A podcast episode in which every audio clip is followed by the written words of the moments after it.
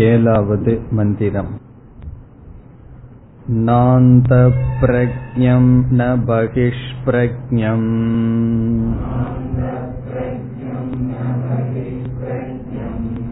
नोभयदप्रज्ञं न प्रज्ञानघनम्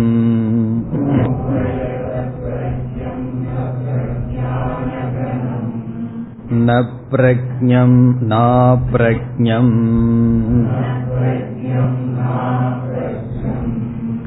अदृष्टमव्यवहार्यमग्राह्यम्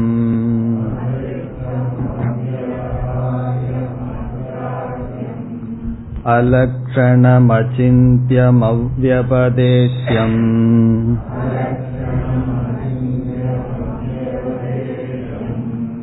एकात्मप्रत्ययसारं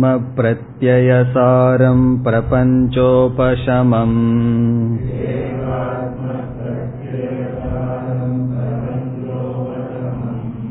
शान्तं शिवमद्वैतम्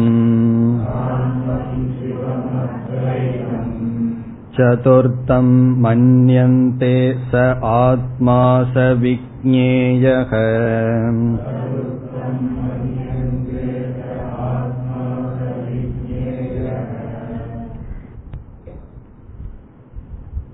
சென்ற வகுப்பில் ஏழாவது மந்திரத்தை பார்த்து முடித்தோம். இப்பொழுது இந்த மந்திரத்தில் நாம் பார்த்த கருத்துக்களை சுருக்கமாக ஞாபகப்படுத்திக் கொண்டு காரிகைக்கு செல்லலாம்.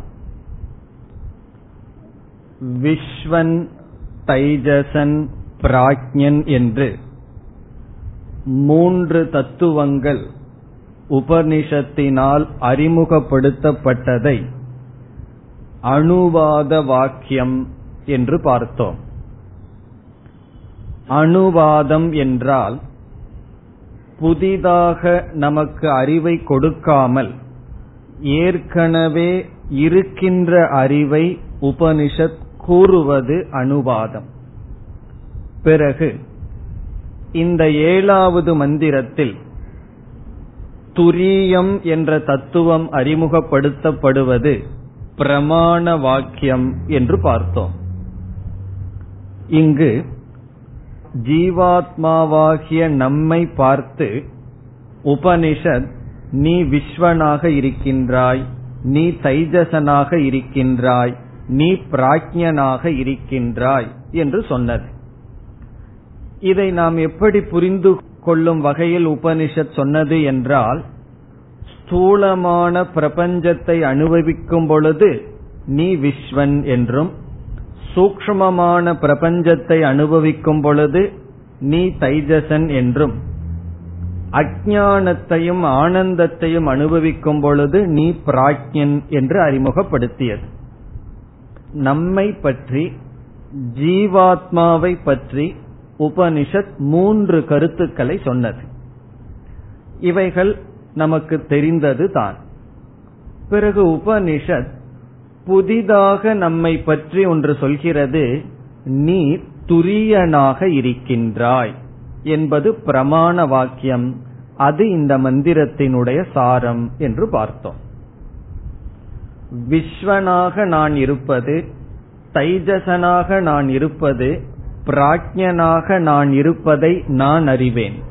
ஆனால் உபனிஷத் நீ துரியனாக இருக்கின்றாய் என்று சொல்லும் பொழுது அந்த துரியனாக இருக்கின்ற என்னுடைய சொரூபம் என்ன என்ற சந்தேகம் வரும் பொழுது நாம் முதலில் என்ன கருத்தை பார்த்தோம் என்றால் எது துரியம் அல்ல என்ற கருத்தை பார்த்தோம். அதில் துரியம் என்பது ஒரு நாமரூபம் என்கின்ற உபாதியுடன் கூடிய தத்துவம் அல்ல என்றும் ஜாகிரத் சொப்பன சுஷுப்தி என்று சொல்லப்படுகின்ற ஒரு அவஸ்தையில் அனுபவிக்கப்படுகின்ற தத்துவம் அல்ல என்றும் பார்த்தோம். அப்படி என்றால் துரியம் என்று என்னை பார்த்து உபனிஷத் கூறுகின்றது அந்த துரியமாகிய நான் எப்படிப்பட்ட சொரூபமானவன்? இதுதான் குரூஷியல் கொஸ்டின் என்று சொல்வார்கள். இதுதான் மையமான கேள்வி. துரியம் என்று என்னை பார்த்து சொன்ன உபனிஷத்தினுடைய கருத்து என்ன? எப்படிப்பட்டவன் நான்? என்ற கேள்வி வரும் பொழுது அதற்கு பதில் நாம் பார்த்தோம். விஸ்வ தைஜச பிராக்ஞன் இந்த மூன்றுமாக இருக்கின்ற எனக்குள் எது மாறாமல் இருக்கின்றதோ அது துரியம். இவ்விதம் துரியத்தை புரிந்து கொண்டால் நாம் சரியாக புரிந்துள்ளோம் என்று பொருள். துரியம் என்பது துரியமாகிய நான் என்பவன் விஸ்வ தைஜச பிராக்ஞன் இதுவும் நான் தான் இந்த மூன்றாக இருக்கின்ற எனக்குள் எந்த ஒன்று மாறாமல் இருக்கின்றதோ அது துரியம் அது என்ன என்றால் சைத்தன்யம் என்று பதில் பார்த்தோம்.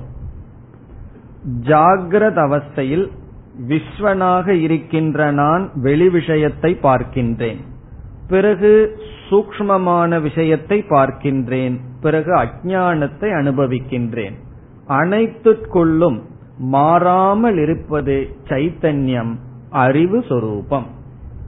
ஆகவே உபனிஷத் எப்படி போதித்தது என்றால் விஸ்வனை பார்த்து நீ விஸ்வன் அல்ல ந பகிஷ் பிரக்ஞம் தைஜசன் என்று உன்னை நீ நினைக்கின்றாய் ந அந்த பிரக்ஞம் நீ தைஜசன் அல்ல. பிறகு உன்னை பிராஜ்யன் என்று நினைத்தால் நீ பிராஜ்யனும் அல்ல ந கண பிரக்ஞம் ந பிரஜான கணம் என்று சொன்னது.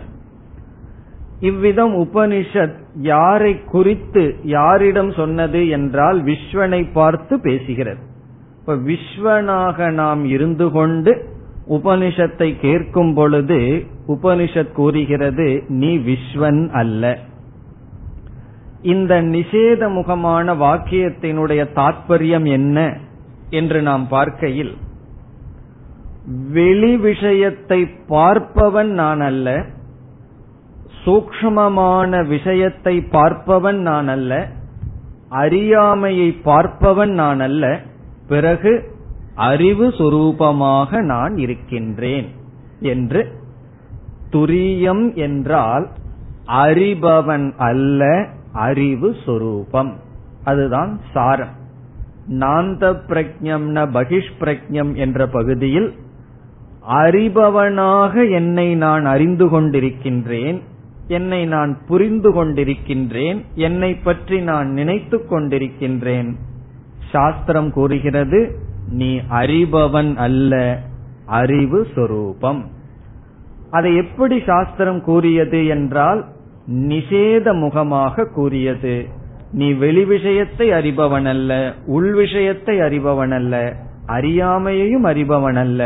பிறகு நீ அறிபவன் அல்ல என்றால் நான் ஜடமா என்றால் நா என்றும் சொன்னது. நீ ஜடமும் அல்ல. பிறகு என்ன அறிபவனும் அல்ல. ஜடமும் நீ அல்லன்னு சொன்னா பிறகு என்ன மீதி இருக்கின்றது? அறிவு சுரூபமாக நான் இருக்கின்றேன். இந்த கருத்து நாந்த பிரக்ஞம் என்ற பகுதியில் சொல்லப்பட்டது. அதோடு துரியம் என்பது அதுவே விஸ்வனாக தைஜசனாக பிராக்யனாக இருக்கின்றது என்று பார்த்தோம். இந்த விஷயத்தில் குழப்பம் எந்த இடத்தில் வருகிறது என்றால் பலர் துரியம் என்பது விஸ்வ தைஜச பிராக்ஞனுக்கு அப்பாற்பட்ட நான்காவது தத்துவம் என்று நினைக்கிறார்கள். அதுதான் பலர் செய்கின்ற தவறு. ஆனால் இங்கு எப்படி புரிந்து கொள்ள வேண்டும்? இருக்கிறது மூன்று விதமாக இருக்கின்ற எனக்குள் எது மாறாமல் இருக்கின்றதோ அந்த சைத்தன்யம் நான் என்பது கருத்து. இனி நாந்த பிரஜம் என்ற பகுதியில் அறிபவன் நான் அல்ல என்று விளக்கப்பட்டு அதற்கு அடுத்ததாக அதிருஷ்டம் அவ்வகாரியம் அக்ராஹியம் என்ற பகுதிக்கு வருகின்றோம். இந்த பகுதியில் நான் அறியப்படும் பொருள் அல்ல என்று விளக்கப்படுகின்றது. இதற்கு முன் பகுதியில் நான் அறிபவன் அல்ல ஐ எம் நாட் சப்ஜெக்ட் இங்கு வந்து I am not an object நான் அறியப்படுபவன் அல்ல. இந்த துவைத விவகாரமே அறிபவன் அறியப்படுபவன்கிறதான் இருக்கின்றது. மற்றவர் என்னை பார்த்து என்னை பற்றி ஒரு வாக்கியத்தை சொல்கிறார்கள். அவனுடைய நடத்தை சரியில்லை அவனுடைய பேச்சு சரியில்லை என்று சொன்னால் அவர்கள் என்னிடம் இருக்கின்ற எதை பார்த்தார்கள்? கர்மேந்திரியத்தையோ ஸ்தூல சரீரத்தையோ சூக்ம சரீரத்தையோ பார்த்து பேசுகிறார்கள். அப்பொழுது நான் என்ன நினைக்கின்றேன்? நான் பார்க்கப்பட்டவன் மற்றவர்களால் குறிக்கப்பட்டவன் மற்றவர்களால் பேசப்பட்டவன் என்றெல்லாம் நினைக்கின்றோம். இப்ப இந்த இடத்துல சொல்லப்படுகிறது அதிர்ஷ்டம். நான் யாராலும் பார்க்கப்படுபவன் அல்ல. அவ்வகாரியம் அவ்வகாரியம் என்றால் என்னை யாரும் எடுக்க முடியாது நீக்க முடியாது. அக்ராஹியம். நான் கர்மேந்திரியங்களினால் கிரகிக்கப்படாதவன். அலக்ஷணம். நான் அனுமானத்தினால் அறியப்படாதவன். அச்சிந்தியம் நான் உணர்வு ரூபமானவனும் அல்ல காமக்ரோதம் முதலிய உணர்வுக்கும் அப்பாற்பட்டவன். பிறகு வாக்கு நாளும் நேரடியாக என்னை யாரும் விளக்க முடியாது. இப்படியே சொல்லிக் கொண்டு போனால் சூன்யம்தானே என்ற சந்தேகம் வரும் பொழுது ஏகாத்ம பிரத்யசாரம் நான் நான் என்ற சொல்லுக்கு ஆதாரமாக இருக்கின்றேன். பிறகு ஒரு முக்கியமான சொல் வந்தது பிரபஞ்ச உபசமம். பிரபஞ்சோபசமம் என்ற சொல்லினுடைய சாரத்தையும் பார்த்தோம். மித்யா பிரபஞ்சம். இந்த பிரபஞ்சமானது வெறும் தோற்றம் அசாரம். அடுத்த சொல் சாந்தம். பிரபஞ்சமே இல்லை அப்படின்னு சொன்ன என்ன இருக்குன்னா சாந்தம் அமைதி அமைதி சொரூபம். இந்த இடத்துல சாந்தத்தை உடையது ஆத்மா அல்ல. நம்ம மனசுல அமைதி இருந்தா அமைதியை உடையவன் நான் சொல்றேன் அது ஒரு விதமான சாந்தி. இது சாந்த சொரூபம். பிரபஞ்சம் இல்லாத காரணத்தினால் சாந்த சொரூபம். சிவம் மங்கள சொரூபம் துக்கரகிதம் அத்வைதம் இரண்டற்றது. இந்த பிரபஞ்சம் இருக்கும் பொழுதே அது இரண்டற்றதாக இருக்கிறது. தங்கத்தினால் ஐந்து ஆபரணங்கள் செய்யப்பட்டு இருக்கின்றது அந்த ஐந்து ஆபரணங்கள் இருக்கும் பொழுதே அங்கு தங்கம் அத்வைதமாக இருக்கின்றது. ஐந்து ஆபரங்கள் நாம் பிரித்து எண்ணெய் கொண்டிருக்கும் பொழுதே அங்கு தங்கம் என்ற தத்துவம் அத்வைதமாக இருக்கிறது. அதுபோல் அத்வைதம். அப்படி இருக்கையில் உபனிஷத் எதற்கு துரியம் என்ற பெயர் கொடுத்தது? துரியம்னா நான்காவதாச்சே. சதுர்த்தம் மன்யந்தே. நான்கு என்று கருதப்படுகின்றது. காரணம் என்ன? இது மூன்றுக்கும் அப்பாற்பட்டது. மூன்றுக்கும் ஊடுருவி இருப்பது. ஆகவே சதுர்த்தம் மன்யந்தே. இத்தனை நேரம் யாரை பத்தி பேசிக் கொண்டிருக்கிறீர்கள்? சக ஆத்மா. அதுதான் நீ அதுதான் ஆத்மா. கடைசி சொல் சக விக்னேயக சென்ற வகுப்புல ச விக்னேயகங்கிறதோட முடிச்சோம். இப்ப இந்த சொல்ல மட்டும் சிறிது விளக்கம் பார்க்கலாம். விக்னேயக என்றால் அறியத்தக்கது. இப்ப இவ்வளவு நேரம் உபனிஷத் வந்து ஆத்மாவினுடைய சொரூபத்தை சொல்லி இந்த ஆத்மாதான் அறியத்தக்கது என்று சொல்கிறது. ஞான யோக்கியக அறிவுக்கு யோக்கியமானது என்று சொல்கிறது. இதை எப்படி புரிந்து கொள்ள வேண்டும்? விக்னேயக என்ற சொல்லானது இப்படிப்பட்டதாக ஆத்மாவை புரிந்து கொள்ள வேண்டும் என்று சென்ற வகுப்பில் ஒரு பொருள் பார்த்தோம். இனி விக்னேயக என்பதற்கு இரண்டாவது பொருள் அது சென்ற வகுப்பில் பார்க்கவில்லை. அந்த இரண்டாவது பொருள் இப்படிப்பட்ட ஆத்மாவை அறிவதுதான் நம்முடைய புருஷார்த்தம். நம்முடைய பரம புருஷார்த்தம் வாழ்க்கையில் அடையப்பட வேண்டிய லட்சியம் என்னவென்றால் இந்த ஆத்மா. இப்படிப்பட்டதாக ஆத்மாவை அறிவதுதான் நம்முடைய லட்சியம்.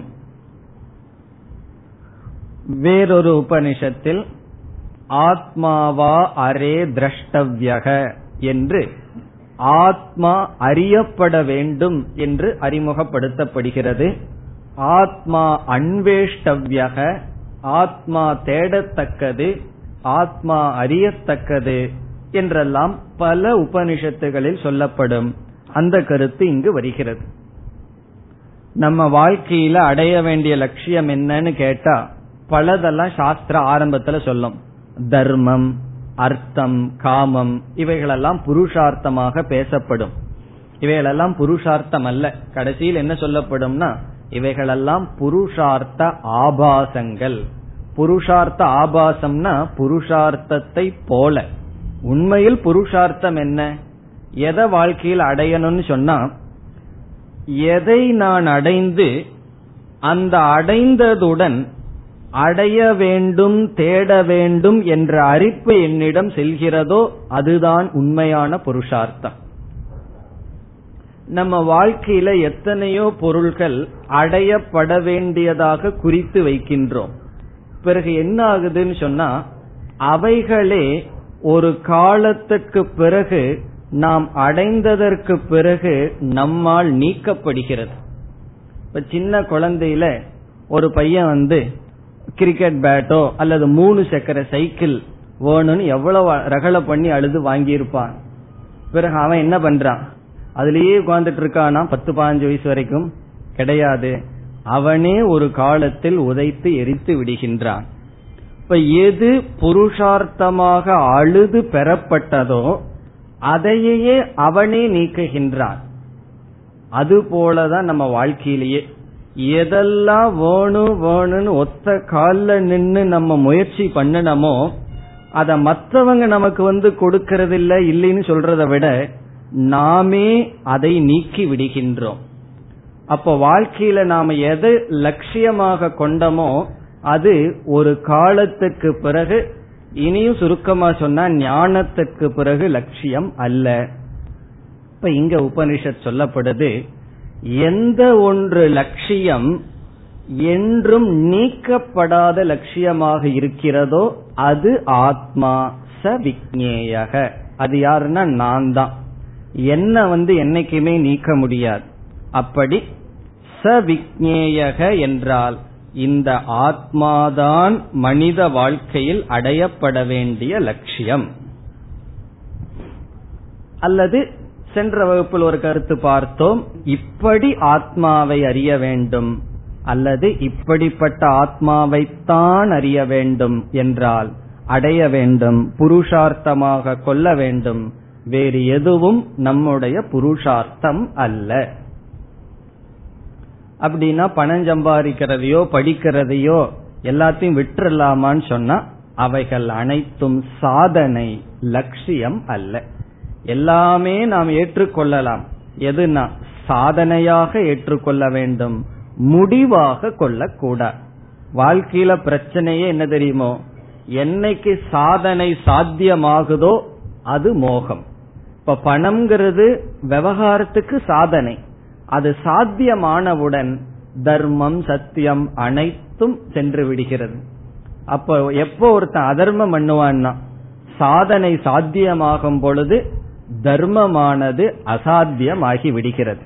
இப்ப இங்க என்ன சொல்லப்படுகிறது? ச விக்னேயக என்ற சொல்லில் இந்த ஆத்மாதான் அறியத்தக்கது.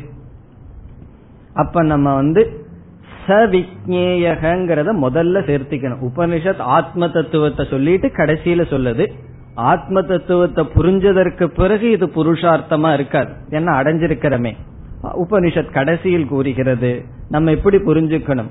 இப்படிப்பட்ட புருஷார்த்தமான ஆத்மாவை விளக்குவது இந்த ஏழாவது மந்திரம். இதோடு இந்த மந்திரம் முடிவடைகிறது. இனி நாம் அடுத்த கௌடபாதருடைய காரிகைக்கு செல்ல வேண்டும் எட்டாவது மந்திரம் வருவதற்கு முன் கௌடபாதாச்சாரியர் இந்த மந்திரத்தை சில காரிகைகள் விளக்குகின்றார் பத்தாவது காரிகை निवृत्ते सर्वदुःखानाम्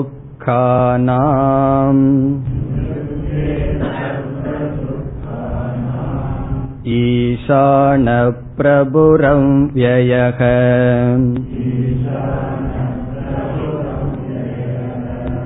अद्वैत सर्वभावानाम्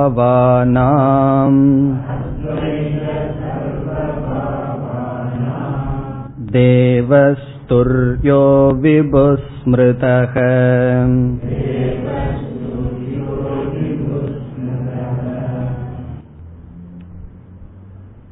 பத்தாவது காரிகையிலிருந்து பதினெட்டாவது காரிகை வரை இந்த ஏழாவது மந்திரமானது விளக்கப்படுகின்றது. உபனிஷத் பனிரண்டு மந்திரங்களை கொண்டது. அதில் முதல் ஆறு மந்திரங்களை பார்த்து சில காரிகைகளை எல்லாம் பார்த்து முடித்தோம்.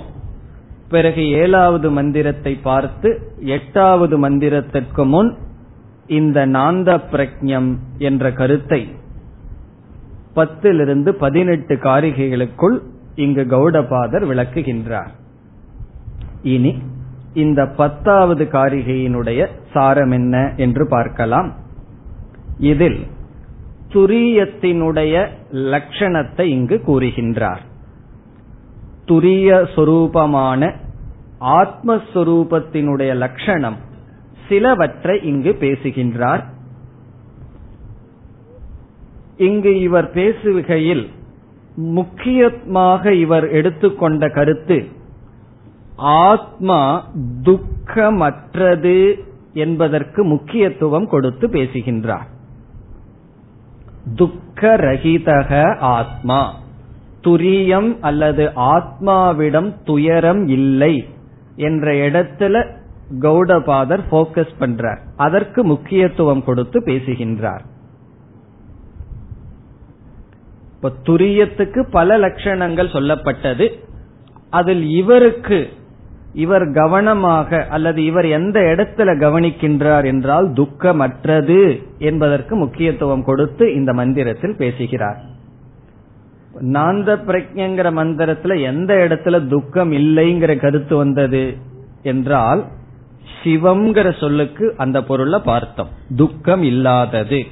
அல்லது சாந்தம்ங்கிற பொருளுக்கு துக்கமற்றதுன்னு ஒரு பொருள். அந்த இடத்திற்கு முக்கியத்துவம் கொடுத்து பேசுகிறார். இதில் பிராக்ஞன் துக்க பீஜத்தை உடையவன்.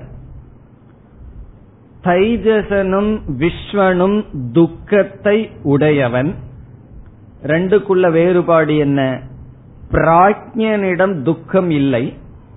பிராக்ஞன்னா ஆழ்ந்து உறங்குபவன். கனவுங்கூட இல்லாமல் உறங்குபவனிடம் என்ன இல்லை? துயரம் இல்லை. ஆனால் துயரத்தினுடைய பீஜம் விதையானது இருக்கின்றது. விஸ்வனிடமும் தைஜசனிடமும் என்ன இருக்கின்றது? துக்கம் இருக்கின்றது. துரியத்தினிடம் துக்கமும் இல்லை துக்க பீஜமும் இல்லை. இதைத்தான் சொல்ல விரும்புகின்றார். துரியம் என்கின்ற ஆத்மாவிடம் ஆத்ம தத்துவத்திடம் துயரமும் இல்லை துயரத்தினுடைய பீஜமும் இல்லை. துயரம் துரியத்தினிடம் இல்லைன்னு மட்டும் சொல்லிட்டா என்ன ஆயிரும்? பிராக்ஞனிடமும் துயரம் இல்லையே. அது எதுக்கு துரியன் அடையணும்? பேசாம தூங்கிட்டு இருக்க வேண்டியது தானே பிராக்யனா இருக்கிறதே லட்சியம் ஆயிருமே என்று தோன்றலாம். ஆனால் துயரத்தினுடைய பீஜம் பிராக்ஞனிடம் இருக்கின்றது. யாராவது ஒரு கஷ்டம் வந்துடுதுன்னு சொன்னா அந்த கஷ்டத்திலிருந்து விடுதலை அடையிறதுக்கு எல்லாம் பிராக்யனாக மாற விரும்புவார்கள். அதனுடைய அர்த்தம் என்னன்னா இந்த ஆல்கஹால் எல்லாம் போட்ட என்ன ஆகும்னா அவர்கள் பிராஜ்யனாக ஆக விரும்புகிறார்கள். காரணம் என்ன? துக்கத்திலிருந்து நம்மைய தவிர்க்கணும்னா நம்மைய மறந்தரணும் சூழ்நிலைய மறந்தரணும் நினைக்கிறார்கள். ஆனா ஒன்றை மறந்து விட்டார்கள். அவர்கள் செல்கின்ற நிலை துக்கத்தினுடைய பீஜா அவஸ்தா பிறகு ரெண்டு மடங்கு துக்கத்தோடு வெளியே வர வேண்டும். அதைத்தான் இங்கு இவர் சொல்ல விரும்புகின்றார். காரிகையினுடைய முதல் பகுதி நிவத்தேகே சர்வ துக்கானாம்.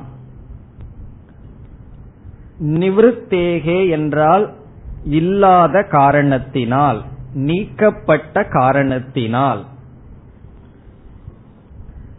சர்வ துக்கானாம். அனைத்து துக்கங்களும் நீங்கியதனால் துரியத்துக்கு பிரபு ஈசானக என்றெல்லாம் பெயர். சர்வ துக்கானாம் எல்லா துயரங்களிடமிருந்து நிவிருத்தேகே நீங்கிய காரணத்தினால். இங்கு சர்வ துக்கானாம் என்ற சொல் விஸ்வ தைஜச பிராக்ஞனை குறிக்கின்றது இவர் ஒரு படி மேல இருந்து பேசுறார். விஸ்வ தைஜச பிராக்ஞன் என்பவன் துக்கத்துக்கு ஆதாரமாக இருப்பவன். இப்ப துக்கம்ங்கிறது ஒரு பாவனை ஒரு உணர்வு. அது எங்க இருக்குன்னா விஸ்வனிடம் இருக்கிறது தைஜசனிடம் இருக்கின்றது. பிராஜ்யனிடம் பீஜமாக வெளித்தோற்றத்திற்கு வராமல் இருக்கிறது. ஆனா இவர் என்ன சொல்றார்? விஸ்வனே துக்கம் தைஜசனே துக்கம் பிராஜ்யனே துக்கம்னு சொல்றார். அகங்காரத்துக்கு சம்சாரம்னு சொல்லலாம். அல்லது என்ன சொல்லலாம்? அகங்காரமே சம்சாரம் என்று சொல்லலாம். உன்னிடத்தில் பிரச்சனை இருக்குன்னு சொல்லலாம். இல்லைன்னா என்ன சொல்லலாம்? யூ ஆர் த ப்ராப்ளம் நீயே தான் பிரச்சனை. சில பேர் சொல்லுவார்கள் என்னிடத்துல ஏன் கோச்சுக்கிற? அப்படின்னு சொல்லுவார்கள். காரணம் என்ன? உன்னிடமே துக்கம் இருக்கிறது. அவர் இடத்தில் துக்கம் இல்ல அவரே துக்க சொரூபம். அப்படி இவர் சொல்றார். விஸ்வ தைஜச பிராக்ஞன் துக்கத்துக்கு ஆதாரமாக இருப்பவர்கள். ஆனா இவர் அப்படி சொல்லாம துக்கத்துக்கு ஆதாரமாக இருக்கின்ற விஸ்வ தைஜச பிராக்ஞன் அதத்தான் சர்வ துக்கானாம். எல்லா துக்கங்களும் நிவத்தேகே இல்லாத காரணத்தினால் துரியனிடத்தில் என்பதை சேர்த்திக் கொள்ள வேண்டும். துரியனிடத்தில் துரியம் என்கின்ற ஆத்ம தத்துவத்தில் விஸ்வ தைஜச பிராஜ்யன் இல்லாத காரணத்தினால் அந்த துரியனுக்கு என்ன பெயர் கொடுக்கின்றார்? அடுத்த சொல் ஈசானக தலைவன் மாஸ்டர். ஈசானகன ரூலர். இப்ப துரியத்துக்கு என்ன பேர் இவர் புதுசா கொடுக்கிறார்? ஈசானக அந்த ஈசானகங்கிற சொல்லையே விளக்குகின்றார் பிரபுகு இதெல்லாம் துரியத்துக்கு கௌடபாதர் கொடுக்கின்ற பெயர். பிரபுகு மாஸ்டர். தலைவன். அந்த ஈசானகன ஆள்பவன். அந்த சொல்லுனுடைய பொருள் தான் பிரபுகு இப்ப துரியத்துக்கு ரெண்டு பேர் கொடுத்திருக்கார். ஒரே பொருள் தான் ஈசானக பிரபுகு பிரபுகுன்னு சொல்வதற்கும் ஈசானகன்னு துரியத்தை சொல்வதற்கும் இவர் கொடுத்த காரணம் முதல் பகுதி. சர்வ துக்கானாம் நிவத்தேகே விஸ்வ தைஜச பிராஜ்யன் இல்லாத காரணத்தினால் துரியத்திற்கு பிரபுகு ஈசானக என்ற தன்மை பெயர் வருகிறது. அது எப்படி துக்கம் இல்லாததனால் பிரபு என்ற பெயர் என்றால் இங்கு சங்கரர் எழுதுகின்றார் துரியம் அறியப்பட்டால் அந்த துரியம் சுக காரணம் சுகத்துக்கு காரணம். அதே துரியம் அறியப்படவில்லை என்றால் அதே துரியம் துக்கத்திற்கு காரணம். இந்த கருத்தை விளக்க போற பல காரிகைகளில் இந்த கருத்து வரப்போகின்றது துரியமே சுகத்துக்கும் காரணம் துரியமே துக்கத்திற்கும் காரணம். குரு குலத்துக்கு சிஷ்யம் வருவான். எதுக்குன்னா மோக்ஷ தடையணும்னு வருவார். குரு வந்து எல்லா ஸ்வீட்டும் சாப்பிட்டு ஜாலியா இருன்னு விட்டா என்ன ஆவான்? அவன் வந்ததை விட்டுட்டு மோட்சத்தடையாம சம்சாரியா மாறிடுவான். இப்ப குரு என்ன பண்ணுவார்? எவ்வளவு துக்கம் கொடுக்க முடியுமோ அவ்வளவு துக்கம் கொடுப்பார். இதை செய்யக்கூடாது அதை செய்யக்கூடாது இதை சாப்பிடக்கூடாது இந்த நேரத்தில் எந்திரிக்கணும். எல்லா விதமான கஷ்டத்தையும் கொடுப்பார். அப்ப அந்த குருவே துக்க காரணம் அந்த குருவே சுக காரணம் காரணம் என்னன்னா மோட்சத்தை கொடுக்கற ஞானத்தை வேற வச்சிருக்கார். அதையும் கொடுக்க போறார். எப்படியோ அப்படியே துரியமே துக்கத்துக்கு காரணம். எப்பொழுதுனா அது அறியப்படவில்லை என்றால். துரியமே சுகத்துக்கு காரணம் அறியப்பட்டால். அதனால் இங்க பிரபுகு என்ற சொல்லுக்கு பொருள் துக்க நிவிருத்தின் பிரதி பிரபவதி இது பிரபுகு துக்க நிவிருத்திம் பிரதி என்றால் துக்க நிவிருத்திக்காக பிரபவதி என்றால் சக்தி உடையவன் காரணமாக இருப்பவன். இப்ப துக்க நிவிருத்திம் பிரதி பிரபவதி இது பிரபுகு. இதனுடைய அர்த்தம் என்னன்னா துக்க நிவிருத்திக்கு காரணமாக இருப்பவர். துக்க நிவிருத்திக்கு தலைவனாக இருப்பவர். துக்க நிவிருத்தியை கொடுப்பவர் என்பது பொருள். அது எப்படின்னு சொன்னா அறிவின் மூலமாக. துக்கத்தை கொடுப்பவர்னு அர்த்தம் இருக்கு. விக்னேஸ்வரன் சொன்னா ரெண்டு அர்த்தம் எடுத்துக்கலாம். விக்னம்னா தடைகள் ஈஸ்வரன் சொன்னா தலைவன். தடைகளுக்கெல்லாம் தலைவன் அர்த்தம். இப்ப விக்னேஸ்வரன் என்ன அர்த்தம்? நமக்கு எவ்வளவு தடைகள் வருதோ அதுக்கெல்லாம் தலைவனா இருக்காருன்னு அர்த்தம். எல்லா தடைகளையும் அவர் முன்னாடி உட்கார்ந்து கொடுப்பார் அர்த்தம். அல்லது அவருடைய பூஜைக்கே விக்னம் கொடுத்துருவார். அவருடைய பூஜையே ஒழுங்கா பண்ண முடியாது. ஒழுங்கா பண்ணிட்டா தானே மத்தது நடக்கிறதுக்கு. அப்படி ஒன்றே இரண்டுக்கு காரணமாக இருக்கின்றது. இங்கு ஈசானக பிரபுகுன்னு சொல்வதற்கு காரணம் துக்க நிவிருத்திக்கு காரணமாக இருப்பதனால் துரியத்துக்கு பிரபுகு என்ற பெயர். அப்ப முதல் வரி விஸ்வ தைஜச பிராஜ்ய ரூபமான துக்கம் இல்லாத காரணத்தினால் துரியம் ஈசானக பிரபுகு என்று சொல்லப்படுகிறது. இனி இதுல வருகின்ற அனைத்து சொற்களும் துரியத்தினுடைய லட்சணம். அடுத்த சொல் முதல் வரியில் கடைசி சொல் அவ்வியக வியம் என்றால் அழிவது நாசமாகுவது அவ்வியக என்றால் நாசமற்றது. துரியம் நாசம் அற்றது அழிவற்றது. ரெண்டு காரணம் பல காரணம் சொல்லலாம். அழிவு வந்து ரெண்டு விதத்துல வரும். ஒன்று தன்னிடமிருந்தே வருவது இனி ஒன்று வெளியிருந்து வருவது. இப்ப வெளியிருந்து ஏதாவது ஒரு ஆயுதம் வந்து நம்ம உடம்ப தாக்கி அழிவு வரலாம்.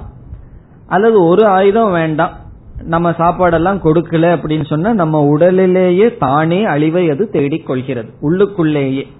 அப்படி தன்னிடமிருந்தும் வெளியிருந்தும் அழிவை மேற்கொள்ளாதது துரியம். அதற்கு காரணம் என்ன? தன்னிடம் அழிவில்லை அவயவம் இல்லாத காரணத்தினால். ஏதாவது ஒரு அங்கம் இருந்தா தான் தன்னிடமே அழிவு ஏற்படும். பிறகு வெளியிருந்து அழிவு வராது. காரணம் பிரபஞ்சோபசமம் என்று சொன்ன காரணத்தினால். பிரபஞ்சோபசமம்னு சொல்லி பிரபஞ்சமே இல்லைன்னு சொல்லியாச்சு. இரண்டாவது பொருள் இல்லாத காரணத்தினால் வெளியிருந்து அழிவு வராது. வர வாய்ப்பு இல்லை. இப்ப பிரபஞ்சோபசமத்துவாத் அவ்வயக நிரவயவத்துவாத் அவ்வயக அவயவம் இல்லாத காரணத்தினாலும் பிரபஞ்சம் மித்யா என்று கூறிய காரணத்தினாலும் இது அழிவற்றதாக இருக்கின்றது. இனி இரண்டாவது வரிக்கு வருகின்றோம். அத்வைத சர்வபாவானாம். இதுவும் முக்கியமான சொல். சர்வபாவானாம் என்ற சொல்லும் விஸ்வ தைஜச பிராஜ்யனை குறிக்கின்றது. விஸ்வ தைஜச பிராக்யன் என்கின்ற அனைத்துக்குள்ளும் இங்க துரியம் எப்படி இருக்கின்றதாம்? அத்வைதக இரண்டற்றதாக இருக்கின்றது. சர்வபாவம்னா ஆல் என்டிட்டி அனைத்துக்குள்ளும் ஒன்றாக இருக்கின்றது இருமையற்றதாக இருக்கின்றது. இப்ப சர்வபாவானாம் விஸ்வ தைஜச பிராக்யன் ஜாகிரத் சொப்ன சுஷுப்தி ஸ்தூல சூக்ம காரணம் என்றெல்லாம் இந்த உலகத்தை நம்ம பலதா பிரிச்சிருக்கோம். இப்படி பலதாக இருக்கின்ற அனைத்துக்குள்ளும் இது ஒன்றாக இருக்கின்றது. வளையல் மோதிரம் செயின் இப்படி பலதற்குள் எது ஒன்றாக இருக்கிறது? தங்கமானது அத்வைதமாக இருக்கின்றது. அதுபோல பல நாமரூபங்களுக்குள் இது ஒன்றாக அத்வைதமாக இருக்கின்றது. அத்வைதம்னு ஏற்கனவே சொன்ன கருத்துதான் இங்கும் சொல்கின்றார். இனி அடுத்த சொல் தேவக. தேவக என்ற சொல்லினுடைய பொருள் அறிவு சொரூபம் ஞான சொரூபம் தேவகன ஏதோ இந்திரன் என்ற தேவன் என்று பொருள் அல்ல. தியோதனாத் தேவக. தியோதனாம் தியோதனம் என்றால் ஷைனிங் விளங்குவது அறிவு சொரூபம். இந்த சொல் நாந்த பிரஜம்ங்கிற மந்திரத்துல எந்த சொல்லினுடைய சாரம்? ஏகாத்ம பிரத்யய சாரம் என்பதனுடைய சாரம். ஏகாத்ம பிரத்யேசாரம்னா மறந்துட்டேன்னு சொல்லக்கூடாது. ஏகாத்ம பிரத்யேசாரம்னு ஒரு சொல்ல பார்த்திருக்கோம். நான் நான் நான் என்ற சொல்லினுடைய சாரமாக இருக்கிறது. இதம் விருத்தி அகம் விருத்தின்னு பார்த்தோம். அந்த அகம் விருத்தியினுடைய சாரம்னு பார்த்தோம். நான் நான் சொல்லும் போது எது மாறாமல் ஒரு அறிவு இருக்கிறதோ அந்த அறிவு அது ஸ்வயம் ஜோதிகி ஸ்வயம் பிரகாசஸ்வரூபம் அது தேவக. துரியம் அறிவு ரூபமாக பிரகாச ரூபமாக அகம்விருத்திக்கு விஷயமாக இருந்து கொண்டு இருக்கின்றது. அப்ப தேவகங்கிறதுக்கு என்ன காரணம் சொல்லணும்? ஏகாத்ம பிரத்யத்துவாத் ஏகாத்ம பிரத்யேசாரம் என்ற சொன்ன காரணத்தினால் தேவக. இனி அடுத்த சொல் துர்யக. துரியம் என்று சொன்னாலும் துர்யக என்று சொன்னாலும் சதுர்த்தம் என்று சொன்னாலும் ஒரே பொருள். இல்ல பல சொற்கள். போர்த் நான்காவது என்று பொருள். துர்யக என்றால் நான்காவது சதுர்த்தம் துரியம் துர்யம் என்று பல சொற்கள் இருக்கின்றது.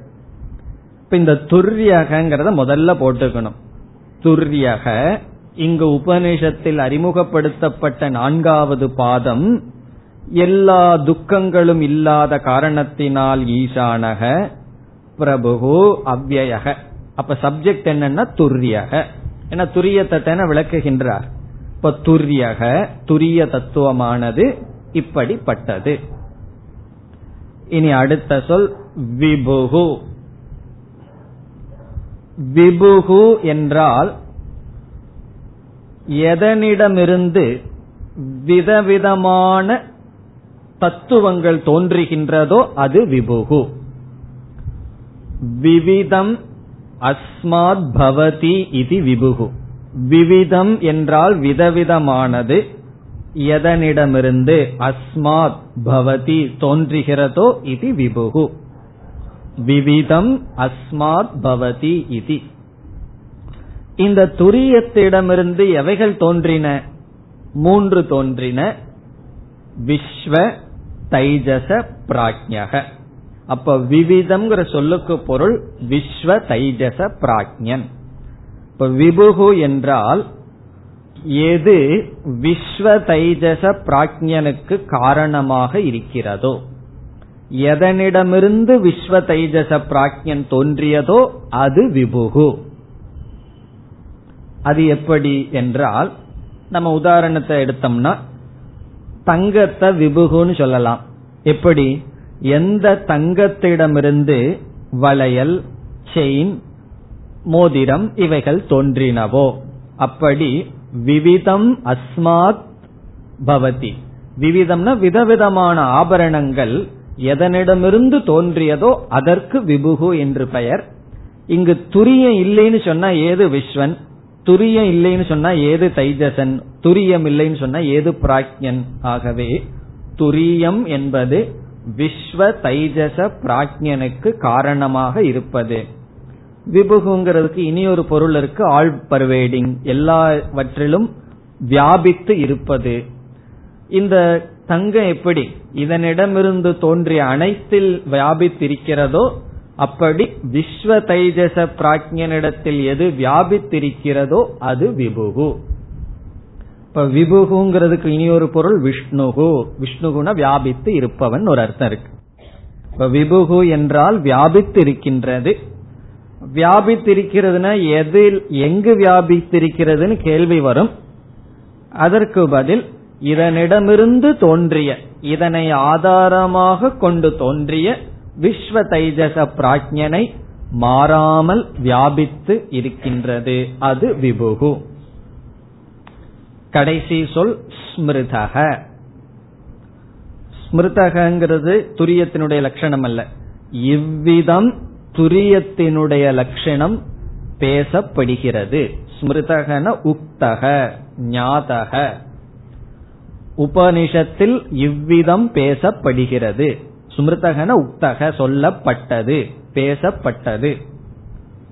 உபனிஷத்பிகி உபனிஷத்துக்களினால் அல்லது ஞானிகளினால் ஞானிபிகி ஸ்மிருதக ஞாதக ஞாதகன் ஒரு அர்த்தம் துரியத்தை இவ்விதம் அறிந்துள்ளார்கள். துரியம் இவ்விதம் அறியப்பட்டதாக இருக்கிறது ஞானிகளுக்கு என்று. இந்த மந்திரத்தில் துரியத்தினுடைய சில தத்துவங்களை மட்டும் கூறினார். நம்ம பார்த்தது போல ஒவ்வொரு சொல்ல எடுத்துட்டு அதிகமாக இங்கு விளக்கம் செய்ய போவதில்லை. வேறு விதத்துல கௌடபாதர் அப்ரோச் பண்ண போறார். இப்ப இந்த மந்திரத்துல என்ன பண்ணியிருக்கார்? துரியத்தினுடைய தத்துவத்தை எடுத்துட்டு அதுல இவர் போக்கஸ் பண்ண ஐடியா வந்து சர்வ துக்கானாம் நிவத்தேகே துக்கம் இல்லாதது மங்கள சொரூபம் ஆனந்த சொரூபம் துரியம் என்று சொல்லி அங்கு இருக்கின்ற அதே சொற்களை சொல்லாமல் வேறு சில சொற்கள் தேவக விபுகு பிரபுகு என்ற சொற்களை எல்லாம் சொல்லி துரியத்தினுடைய லட்சணத்தை கூறினார் இனி அடுத்த காரிகை பதினொன்று कार्यकारणबद्धौ तौ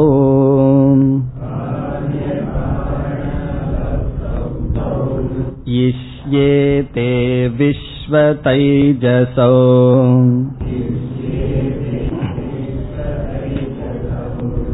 प्राज्ञकारणबद्धस्तु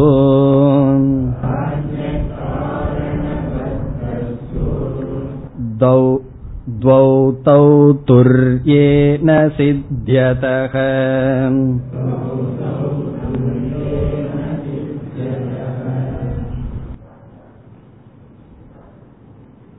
பதினோராவது காரிகையிலிருந்து பதினைந்தாவது காரிகை வரை நான்கு பாதங்களையும் ஒப்பிட்டு விசாரம் செய்ய போகின்றார். கம்பேரிட்டிவ் ஸ்டடி பண்ண போறார். நான்கு பாதங்களையும் எடுத்துக்கொண்டு ஒன்னைய ஒன்னும் கம்பேர் பண்ண போறார். கம்பேரிட்டிவ் ஸ்டடி பதினொன்னிலிருந்து பதினைந்து வரை. துரியத்தினுடைய லட்சணத்தை ஒரே ஸ்லோகத்துல சுருக்கமா சொல்லிட்டு இனி நான்கு பாதங்களையும் சேர்த்து எடுத்துட்டு ஒன்னுக்கு ஒன்னு என்ன வேறுபாடு எதில் ஒற்றுமை இருக்கின்றது என்று நான்கு பாதங்களினுடைய ஒற்றுமை வேற்றுமை. அதான் கம்பேரிட்டிவ் ஸ்டடிக்கு என்ன சொல்லலாம்? ஒற்றுமை வேற்றுமை பார்க்க போகின்றார். நாளையும் சேர்த்து எடுத்துக்க போறார். இப்ப நாலு பாதத்தையும் சேர்த்து பார்க்க போறார். துரியத்தை பத்தி ஒரு ஸ்லோகத்துல தான் விளக்கம் கொடுத்திருக்கிறார். இனி எல்லாம் சேர்ந்து பார்க்க போகின்றார். அதுலேயும் துரியத்தை பற்றி பேச போகின்றார். விஸ்வ தைஜச பிராஜனை தான் படிச்சு முடிச்சிட்டோமே அதெல்லாம் பொய்ன்னு சொல்லி நீக்கி துரியத்துக்கு வந்ததுக்கு அப்புறம் மறுபடியும் எதுக்கு விஸ்வனுக்கு போகணும்னா? கிளாஸ்ல துரியமா இருப்போம். கிளாஸ் முடிஞ்சு போன உடனே விஸ்வனா மாறிடுவோம். சம்டைம் கிளாஸ்லயே பிராஜனா இருப்போம். அல்லது தைஜசனா இருந்துருவோம். அப்படி என்னதான் துரியத்தை பத்தி சொன்னாலும் நம்ம இதில் இருக்கோம்? எல்லா நேரத்திலையும். விஸ்வ தைஜச பிராக்ஞனாவே இருக்கும். ஜீவன் முக்தி அடையிற வரைக்கும் விஸ்வனாகவே இருந்து விஸ்வன் அல்லங்கிற பாவனையில் இருந்தாகணும். என்ன பிராரப்தம் சரீர அபிமானத்திலிருந்து நம்மைய விடாது. அதனால நம்ம படிச்சு முடிச்சுட்டா அல்லது பஞ்ச கோஷ விவேகம் பண்ணா நம்ம என்ன நினைச்சுக்கிறோம்? பஞ்ச கோஷத்தை கடந்து போயிட்டோம் நினைச்சுக்கிறோம். வெறும் படிக்கிறதுனால கடந்து போறதோ மூணு அவஸ்தையை விசாரம் பண்றதுனால அவஸ்தைய கடந்து புரிந்து கொள்வதோ இல்லைன்னு இவர் உணர்ந்து என்ன செய்ய போறார்? இந்த எல்லாத்தையும் சேர்ந்து விசாரம் செய்ய போகின்றார். அதுதான் அவருடைய கான்ட்ரிபியூஷன் சும்மா அதை அப்படியே சொல்லிட்டு போனா அது எதற்கு? ஒவ்வொன்றாக எடுத்து இதுக்கு இது இது ஒற்றுமை இதுல இது வேறுபடுகிறது என்று சில புதிய கருத்துக்களை எல்லாம் சொல்ல போகின்றார். இது எதற்குன்னு சொன்னா துரிய நிச்சயார்த்தம். சங்கராச்சாரியர் கேட்கிறார் எதற்கு இந்த வேலை பண்றார் இவர்? என்றால் துரிய தத்துவ அவதாரணார்த்தம்னு சொல்றார். துரிய யாதாத்மிய அவதாரணார்த்தம். அவதாரம்னா நிச்சயம் செய்ய. துரியத்தினுடைய தத்துவத்தை நிச்சயம் பண்றதற்காக இப்பொழுது என்ன செய்ய போறார்? விஸ்வ தைஜச பிராஜ்ய துரியன் நான்கு பாதங்களையும் எடுத்து விசாரம் பண்றார். இனி இந்த காரிகைக்கு செல்வதற்கு முன் சில விசாரம் முகவுரை தேவைப்படுகிறது. துரியம் என்பது தவறாக புரிந்து கொண்டால் அந்த துரியமே விஸ்வ தைஜச பிராஜ்யனாக தெரிகிறது. துரியத்தை புரிந்து கொள்ளவில்லை என்றால் நமக்கு புரிந்து கொள்ளப்படாத துரியம் விஸ்வன். புரிந்து கொள்ளப்படாத துரியம் தைஜசன். புரிந்து கொள்ளப்படாத துரியம் பிராஜ்யன் துரியத்தை புரிந்து கொள்ளவில்லை என்றால் அதுவே விஸ்வனாக நமக்கு தெரிகிறது. விஸ்வனாக தெரிவதை நம்ம வந்து தவறு மிஸ்டேக் எரர் என்று சொல்கின்றோம்.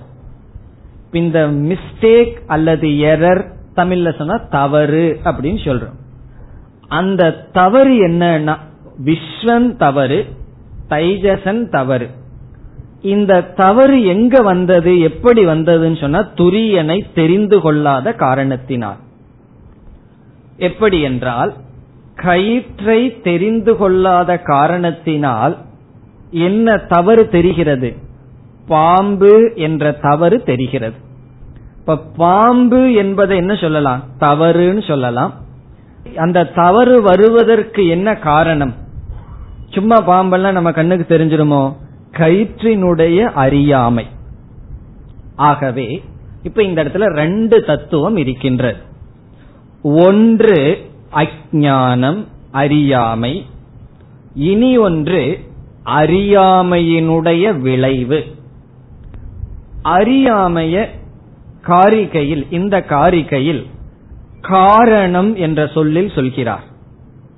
இதுக்கப்புறமெல்லாம் கவனமா இருக்கணும். ஒவ்வொரு இடத்துல ஒவ்வொரு மாதிரி சொல்லுவார். அப்போதான் காரிகை நமக்கு புரியும். அறியாமையை இந்த காரிகையில் காரணம் என்ற சொல்லில் சொல்கின்றார். பிறகு அறியாமையினுடைய விளைவை இந்த காரிகையில் காரியம் என்று சொல்கின்றார். ரிசல்ட் பலம். அஜானத்தினுடைய ரிசல்ட் காரியம் ப்ராடக்ட் நம்ம காரியம்னா கடம் காரியம் பானை காரியம் அதெல்லாம் இங்க மறந்துடணும் இங்க இவர் பயன்படுத்துவது காரியம் என்ற சொல்லுக்கு பொருள் அறியாமையின் விளைவு. காரணம் என்பது அறியாமை. அஜானம் என்பது காரணம் அஜானத்தினுடைய விளைவு காரியம். இனி காரியத்தை தான் நாம் அத்தியாசம் என்று சொல்கின்றோம். அத்தியாசம்னா சூப்பர் இம்போசிஷன் ஏற்று வைத்தல். இப்ப என்ன சொல்லலாம்? காரணம் அஜானம் அத்தியாசம் என்பது காரியம்.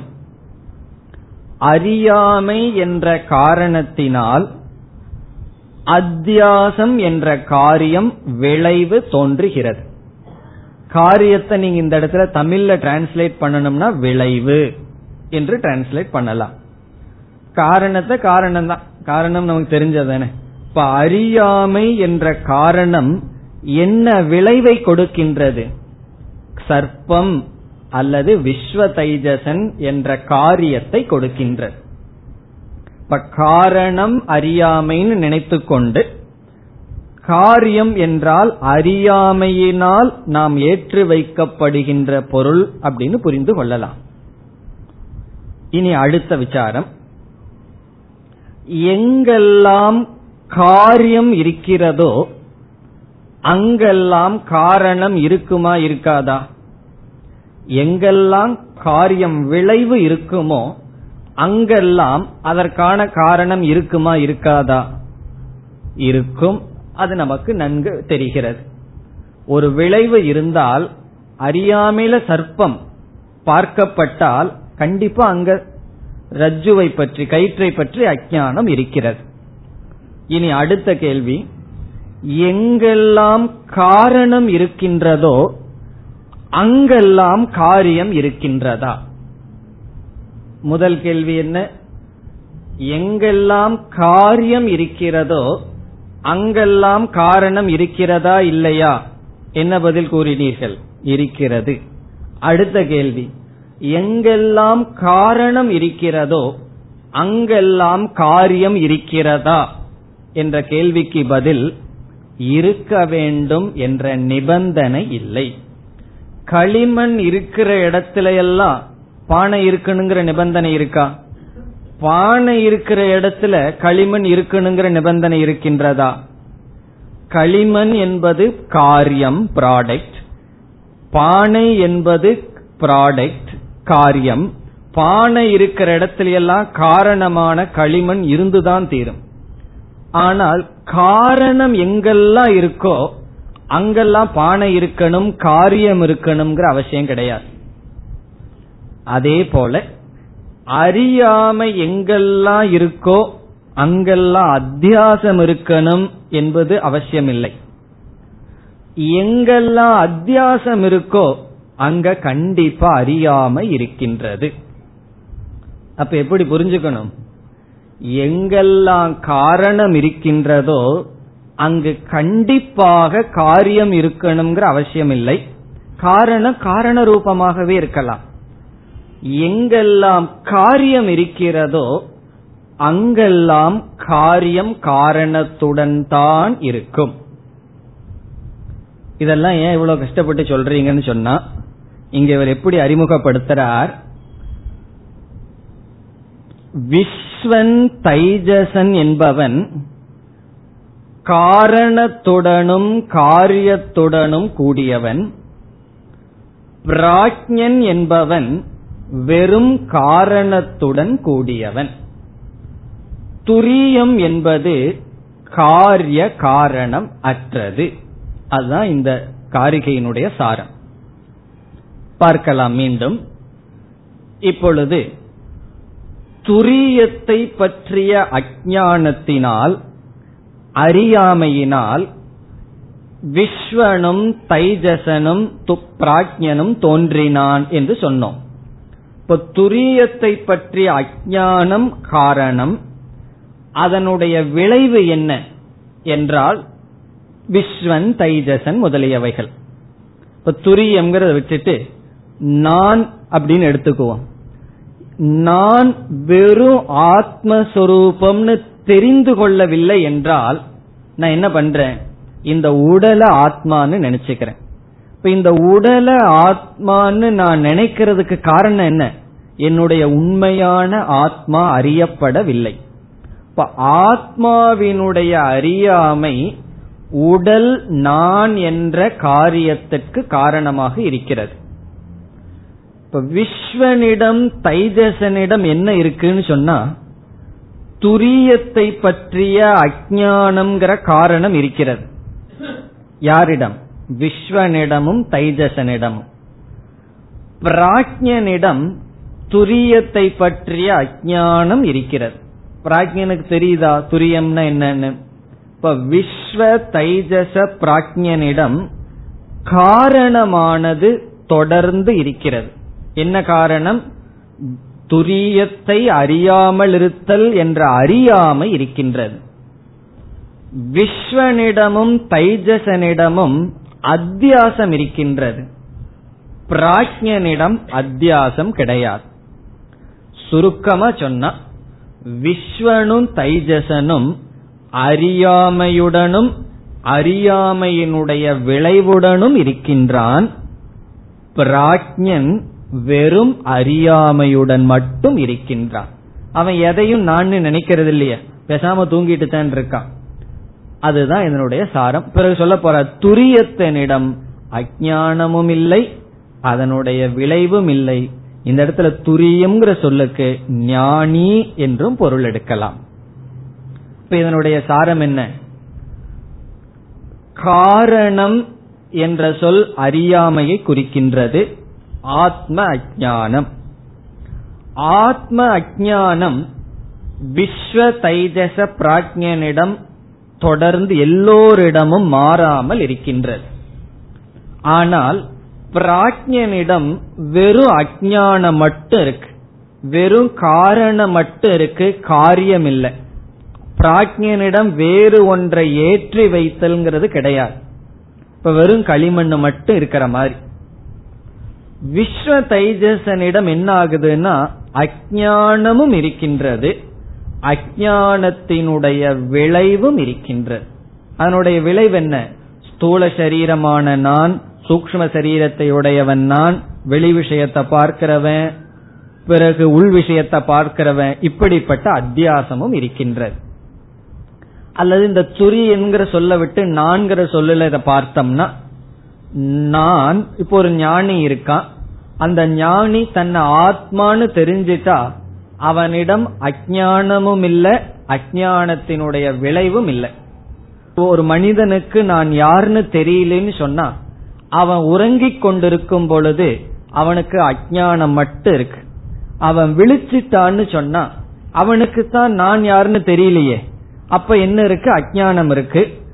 விழித்து கொண்ட காரணத்தினால் ஸ்தூல சூக்ம சரீரத்தை தன் மீது ஏற்றி வைத்து விட்டான். அப்ப அவனிடம் என்ன இருக்கு? ஸ்தூல சூக்ம சரீரம்ங்கிற ஏற்றி வைக்கப்பட்ட காரியம் அத காரியம் சொல்வதற்கு காரணம் என்ன? அஜானம் இருப்பதனால். அதத்தான் இந்த இதுல சொல்றார். காரிய காரணத்தினால் விஸ்வ தைஜசன் பந்தப்பட்டிருக்கின்றான். பிராக்ஞன் வெறும் காரணத்தினால் பந்தப்பட்டிருக்கின்றான். துரியத்திடம் இந்த இரண்டும் இல்லை. அதுதான் இந்த காரிகையினுடைய சாரம். காரிய காரண பத்தௌ காரியத்தினாலும் காரணத்தினாலும் விஸ்வனும் தைஜசனும் பந்தப்படுகின்றான். பிராஜ்யனோ காரணத்தினால் மட்டும் பந்தப்படுகின்றான். துரியத்திடம் இரண்டும் இல்லை. ஒவ்வொரு சொல்லினுடைய பொருளை அடுத்த வகுப்பில் நாம் பார்க்கலாம்.